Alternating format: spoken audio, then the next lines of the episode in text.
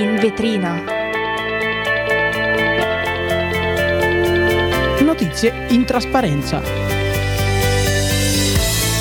Eh, buon pomeriggio a tutti ascoltatori, bentornati sul programma di Radio Yulm in vetrina. Il nostro programma, come sapete, parla di notizie di attualità con la massima trasparenza possibile e oggi a farvi compagnia ci siamo io, Valeria e il nostro amico Riccardo. Ciao a tutti ragazzi, oggi vi parleremo a proposito dell'Expo 2023, di un possibile prolungamento della tregua in Medio Oriente, di uno stop al mercato tutelato dell'energia e della nuova versione, della versione di Filippo Turetta confessata durante il suo processo nel tribunale e in seguito affronteremo il tema della, della geopolitica con il, il, nuovo possibile asse tra Russia, Iran e, e, Cina e in seguito vi intratteremo con delle notizie leggere. Ci, ci risentiamo tra 20 secondi. Scusatemi,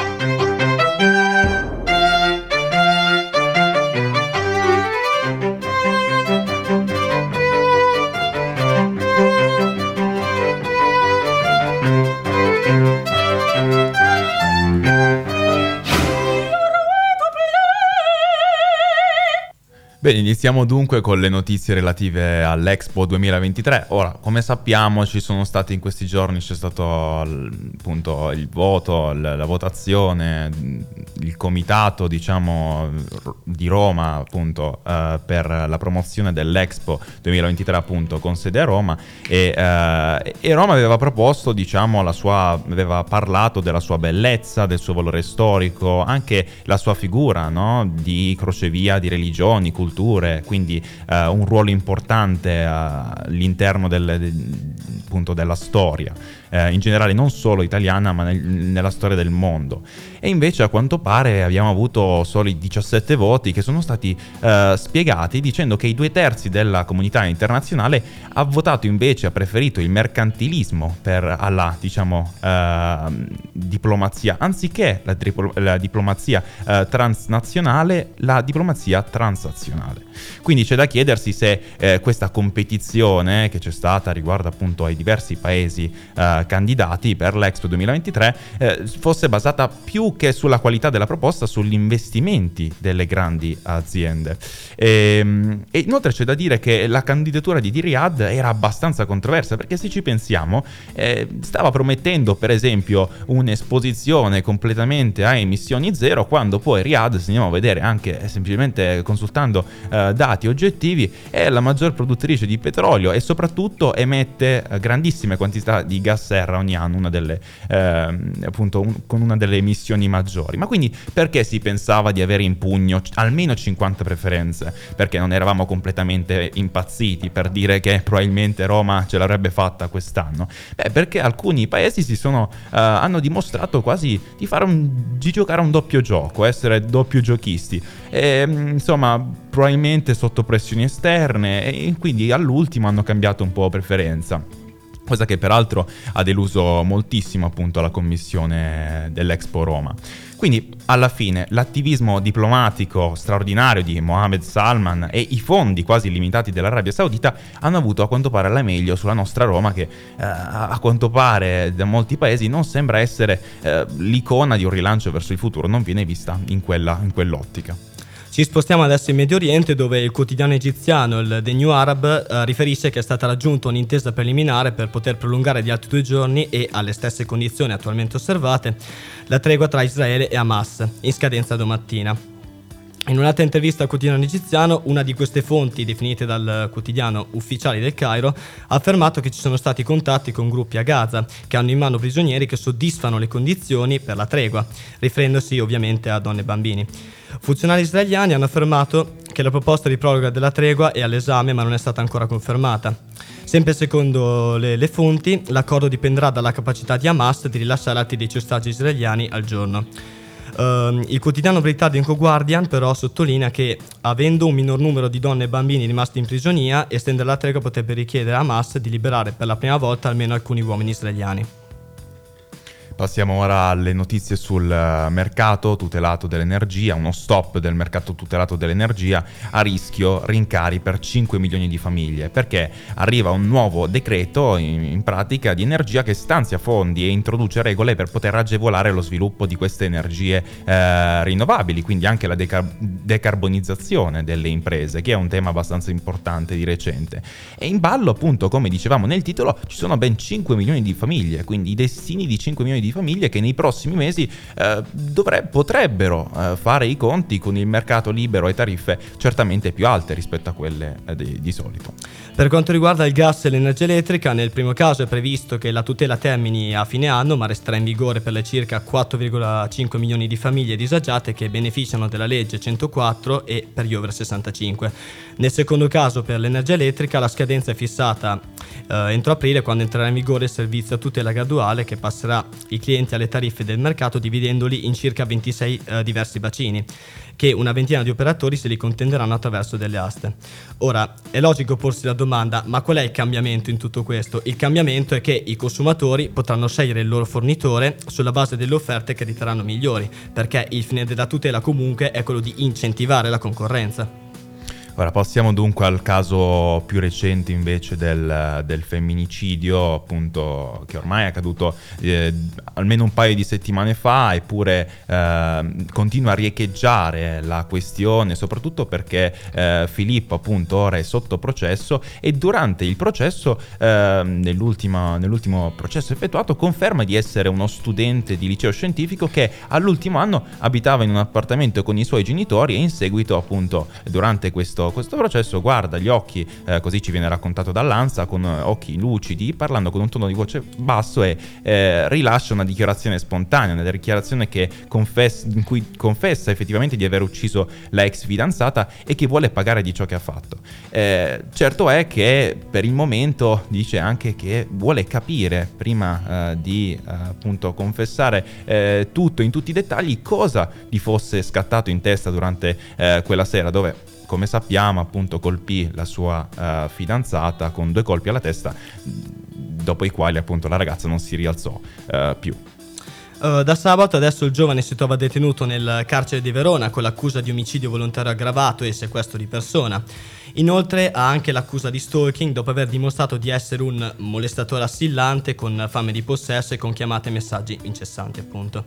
Adesso è detenuto in infermeria in regime di grande sorveglianza per sicurezza assieme a un compagno di cella. Eh, venerdì, questo venerdì è in programma la sua autopsia. Ora, dopo queste notizie, ci rivediamo tra pochi minuti che voleranno proprio come i sogni, come quando si sogna. Stiamo per ascoltare Boulevard of Broken Dreams dei Green Day.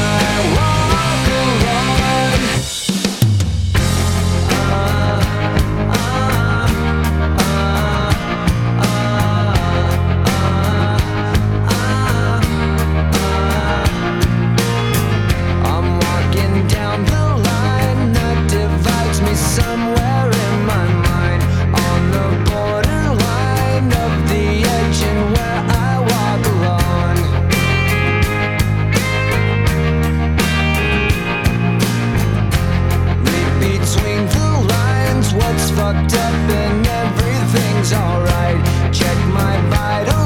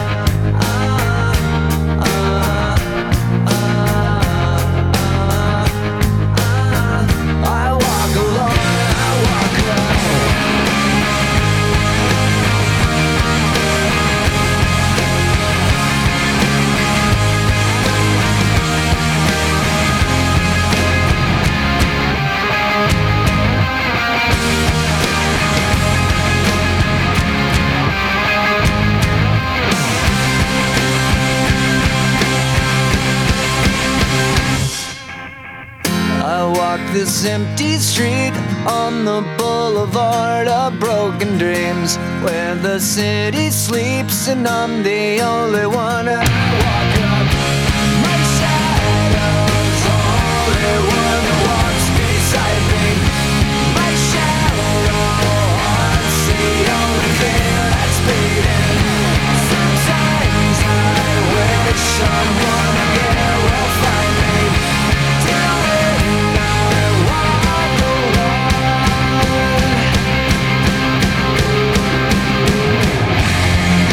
questi erano i Green Day con Boulevard of Broken Dreams. Ora proseguiamo. Come sappiamo è da giorni che il Papa ci parla di una possibile terza guerra mondiale e di recente anche di analisi pubblicate sulla National Review individuano un nuovo asse formato da Cina, Russia e Iran. Abbiamo con noi oggi come ospite Lorenzo Riggi, research fellow del centro studi Geo- geopolitica.info per il quale cura la newsletter Matriosca e inoltre dal 2023 è consulente scientifico per l'Istituto Treccani. Eh, buonasera dottore, la ringraziamo per essere qui con noi. Buonasera a voi, grazie mille per l'invito. Grazie a lei. Ora, se- ci potrebbe spiegare perché si parla di un nuovo asse tra le potenze della Cina, Russia e Iran, dato che secondo noi queste tre potenze, cioè perché dovrebbero formare un'alleanza, dato che hanno sempre avuto obiettivi diversi e contrastanti, perché invece non sono avversari in un conflitto, secondo lei? Allora, per- riprendendo proprio l'articolo di National Review, la lettura che se ne dà è il fatto che, cioè proprio partendo dal fatto che questi tre stati sono tre stati tra loro profondamente diversi, sia per ordinamento interno, per cultura politica, per tradizione, storia ovviamente, l'unico elemento che poi in realtà è il principale che li accomuna e che fa sì che possano formare in questa lettura uh, un vero e proprio asset è la comune opposizione all'Occidente, eh, sia lì, eh, in una forma diciamo proprio politica, cioè inteso proprio come politica di potenza, Certo. sia soprattutto come una forma di opposizione ideale ai valori occidentali, quindi alla democrazia, al libero mercato e ai diritti umani.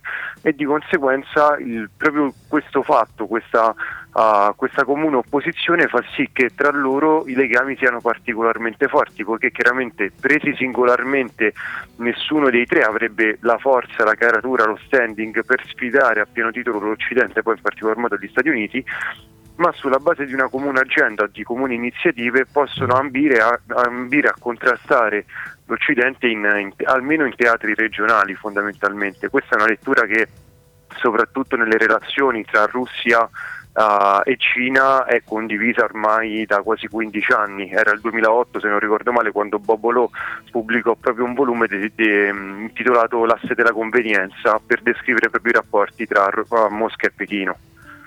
E ci può essere ehm, un- un- una, sorta di parallelismo tra queste tre potenze e il primo asse, cioè l'asse della seconda guerra mondiale che, eh, che ha fatto la storia, appunto.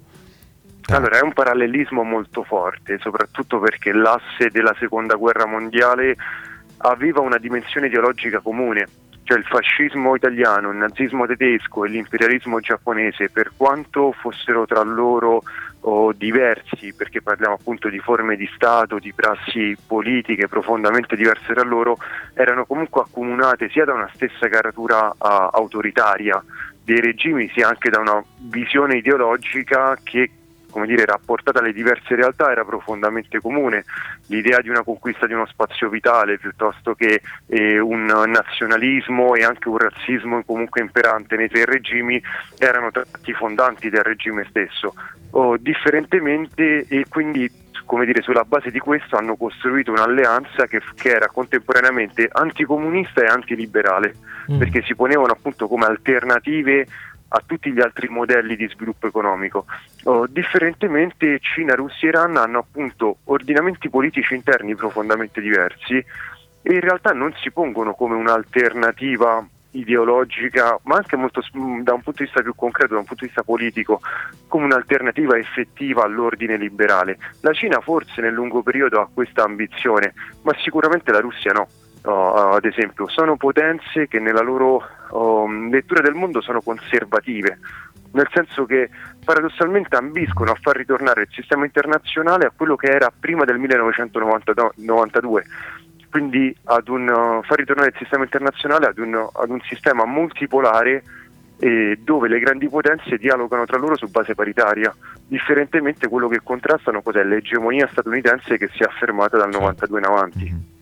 Infatti volevamo chiederle poi che ruolo avesse l'America in, questo, uh, in, in, tutto questo, questo, clima che si sta creando, anche rispetto a quello che appunto abbiamo già visto rispetto alla seconda guerra mondiale. No? Si parla per esempio anche del Rimland euroasiatico che c'è stato. Uh, Esatto, cioè per, mm. eh, sotto questo aspetto mi premeva fare due tipi di, ehm, di, considerazioni preliminari perché gli articoli appunto che escono sul National Review, in particolar modo poi questi a cui abbiamo fatto riferimento in relazione proprio a questo nuovo asse, eh, sono articoli che hanno comunque una connotazione politica ben chiara. National Review è comunque una rivista, un think tank della destra americana, uh, la destra non destra sociale, chiaramente quella conservatrice, più liberale, che fa riferimento diciamo, a George Bush padre come eh, grande lettura della politica internazionale, quindi vi è comunque quel, quell'impronta politica che non è quella di neocon né quella di Donald Trump, è proprio il conservatorismo classico statunitense e quindi questo chiaramente influenza la riflessione, come pure la, eh, è una lettura anche intrisa di geopolitica classica, uh, perché appunto la triangolazione tra Cina, Iran e, mm, e Russia scusate, eh, viene letta come un grande processo di unificazione sostanzialmente del Rimland eurasiatico, quindi come un processo di unione del, um, del, blocco continentale euroasiatico contrapposto invece alla potenza talassocratica per eccellenza che è, eh, che è, gli Stati Uniti. Per questo ad esempio l'articolo pone sia appunto considerazioni di analisi generale che soprattutto suggerimenti di policy e qui il ruolo degli Stati Uniti è appunto chiaro. Gli Stati Uniti sono la potenza sfidata da questi tre attori ma allo stesso tempo sono la potenza che deve rilanciare la propria egemonia. Il paradosso è proprio questo gli Stati Uniti possono mantenere il proprio potere, il proprio ruolo nel sistema internazionale soltanto accettando quella sfida e rilanciando. Se nella seconda guerra mondiale erano la potenza in ascesa, che sfidava in un certo senso l'ordine delle potenze europee, oggi sono gli Stati Uniti ad essere la potenza che invece deve difendersi rispetto a queste sfide. Ed è per questo che eh, nei vari articoli sul National Review si sottolinea l'importanza di riconoscere il valore dell'Occidente, il valore eh, intellettuale e politico dell'Occidente, la necessità anche di portare avanti una politica di riarmo massiccia e quindi eh, soprattutto di iniziare ad entrare nell'ottica di idee che queste potenze sono potenze disposte ad utilizzare la violenza e disposte concretamente a sfidare gli Stati Uniti e questo è un salto logico che è fondamentale rispetto a quello che è stata l'esperienza degli ultimi 15 anni certo. in cui si è tentato un, un approccio pragmatico di dialogo con questi attori. Perfetto, allora ringraziamo il, um, Lorenzo Riggi, Research Fellow del Centro Studi Ge- Geopolitica.info per essere stato con noi, arrivederci. Arrivederci, grazie a voi ancora una volta. E ora, signori, ascoltiamo i Police uh, con Every Little Thing uh, She Does Is Magic, uh, un pezzo che a me personalmente piace moltissimo, penso anche a Ricky che Lo è un amo. appassionato.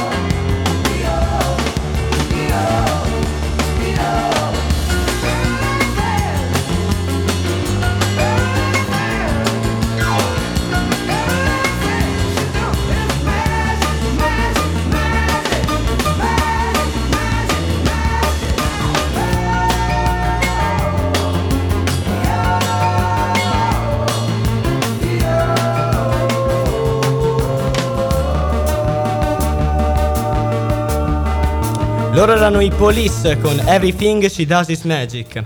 Adesso ci spostiamo in Francia, dove è presente una sorta di guerra al fumo, dove i pacchetti di sigarette stanno diventando sempre più cari e inoltre è vietato fumare all'aperto e questo divieto è stato esteso anche ai giardini pubblici, ai boschi, oltre ai dintorni di luoghi pubblici, in particolare le scuole. Sì, infatti il ministro della salute Rousseau ha annunciato che il divieto di fumo poi diventerà la norma eh, presentando così il suo eh, programma della lotta contro il tabagismo. Inoltre verrà eh, in seguito il consiglio dell'Organizzazione Mondiale della Sanità secondo cui eh, l'opzione di andare ad abbassare, ad alzare i costi eh, dei, del, del, tabacco, quindi in generale tutti i prodotti legati al fumo, ehm, appunto questo incremento può, è, una, è, un modo efficace per, per disincentivare il vizio del fumo e così infatti si, diciamo, si programma che nel 2026 le sigarette arriveranno a costare fino addirittura a 13 euro, quando oggi all'incirca costeranno all'incirca sì, 6 euro, 5 euro, insomma. Un pensiero diverso lo troviamo in Nuova Zelanda, dove il governo infatti ha eliminato il divieto di fumo per le nuove generazioni, un'ambiziosa, un'ambiziosa legge che avrebbe proibito la vendita di tabacco a partire dal 2027. Ora ci spostiamo nell'ambito dell'ambiente dove il climate change minaccia di sommergere fino al 4,4% il PIL mondiale. Ogni anno l'ennesimo allarme sui costi potenziali di siccità, incendi, alluvioni legati al cambiamento climatico arriva a Standard Poor's. Tutto ciò ovviamente rischia di materializzarsi già eh, nel 2050, infatti se fallirà il tentativo che ci si è proposto di contenere il riscaldamento globale sotto i 2 gradi, ovviamente stiamo parlando sotto i 2 gradi rispetto alle, eh, ai livelli preindustriali, quindi eh, in assenza di adeguate politiche di adattamento appunto si arriverà a quel livello nel 2050. E questo report ci arriva alla vigilia della conferenza eh, del clima che si terrà appunto domani a Dubai. Inoltre eh, più recenti apporti scientifici delle Nazioni Unite avvisano che con le politiche climatiche attualmente adottate dagli stati scendono dall'omicino diciamo, le probabilità di arginare le temperature globali ben sotto i 2 gradi e quindi il più vicino possibile è 1,5 gradi. Quindi lo stesso obiettivo dell'accordo di, del, dell'accordo di Parigi è quindi in discussione. Ovviamente peggio ancora sono gli eventi climatici estremi che, come abbiamo visto anche quest'anno, quest'estate, questo inverno, si intensificano e sovrappongono eh, con effetti paralizzanti per molte economie. Abbiamo anche un'ultima notizia, parla appunto dell'appuntamento che doveva esserci di Emi Schilla e, uh, e Gue Pechegno alla Dislopoli uh, per il 31 dicembre. Ora, Gue Pechegno non doveva cantare appunto alla Dislopoli, però uh, nata la polemica riguardo soprattutto una delle sue canzoni, Tre messaggi in segreteria, che è accusata di essere un inno al femminicidio. Poi i due cantanti, Amy Schilla e Gue Pechegno, erano infatti attesi sul palco e sull'amministrazione del centro balneare a pochi chilometri da Roma sono piovute molte polemiche. La notizia di oggi è stata riportata dalla Repubblica che cita alcune strofe dei brani dei due artisti, tra cui una appunto è Amy Schilla, Preferisco saperti morta che con un altro vengo a spararti, ovvero la canzone Tre messaggi in segreteria, accusata di essere una sorta di inno al femminicidio. Ovvio che l'artista cerca di difendersi spiegando che la canzone in realtà serve a sensibilizzare il capodanno di La Dispoli, ha avuto uno stanziamento di 345 mila euro. Quindi il sindaco Alessandro Grando, che appunto ha volto questa accusa rispetto al cantante, all'artista, eh, dice di volere una serata senza messaggi sbagliati, semplicemente questo. Ora prima di salutarci noi ci fermiamo per 20 secondi, rimanete con noi mi raccomando. Radio U.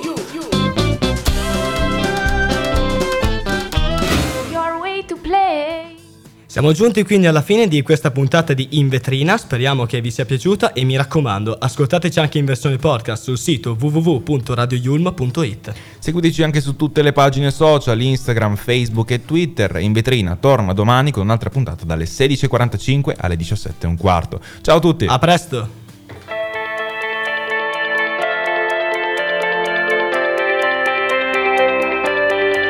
Vetrina.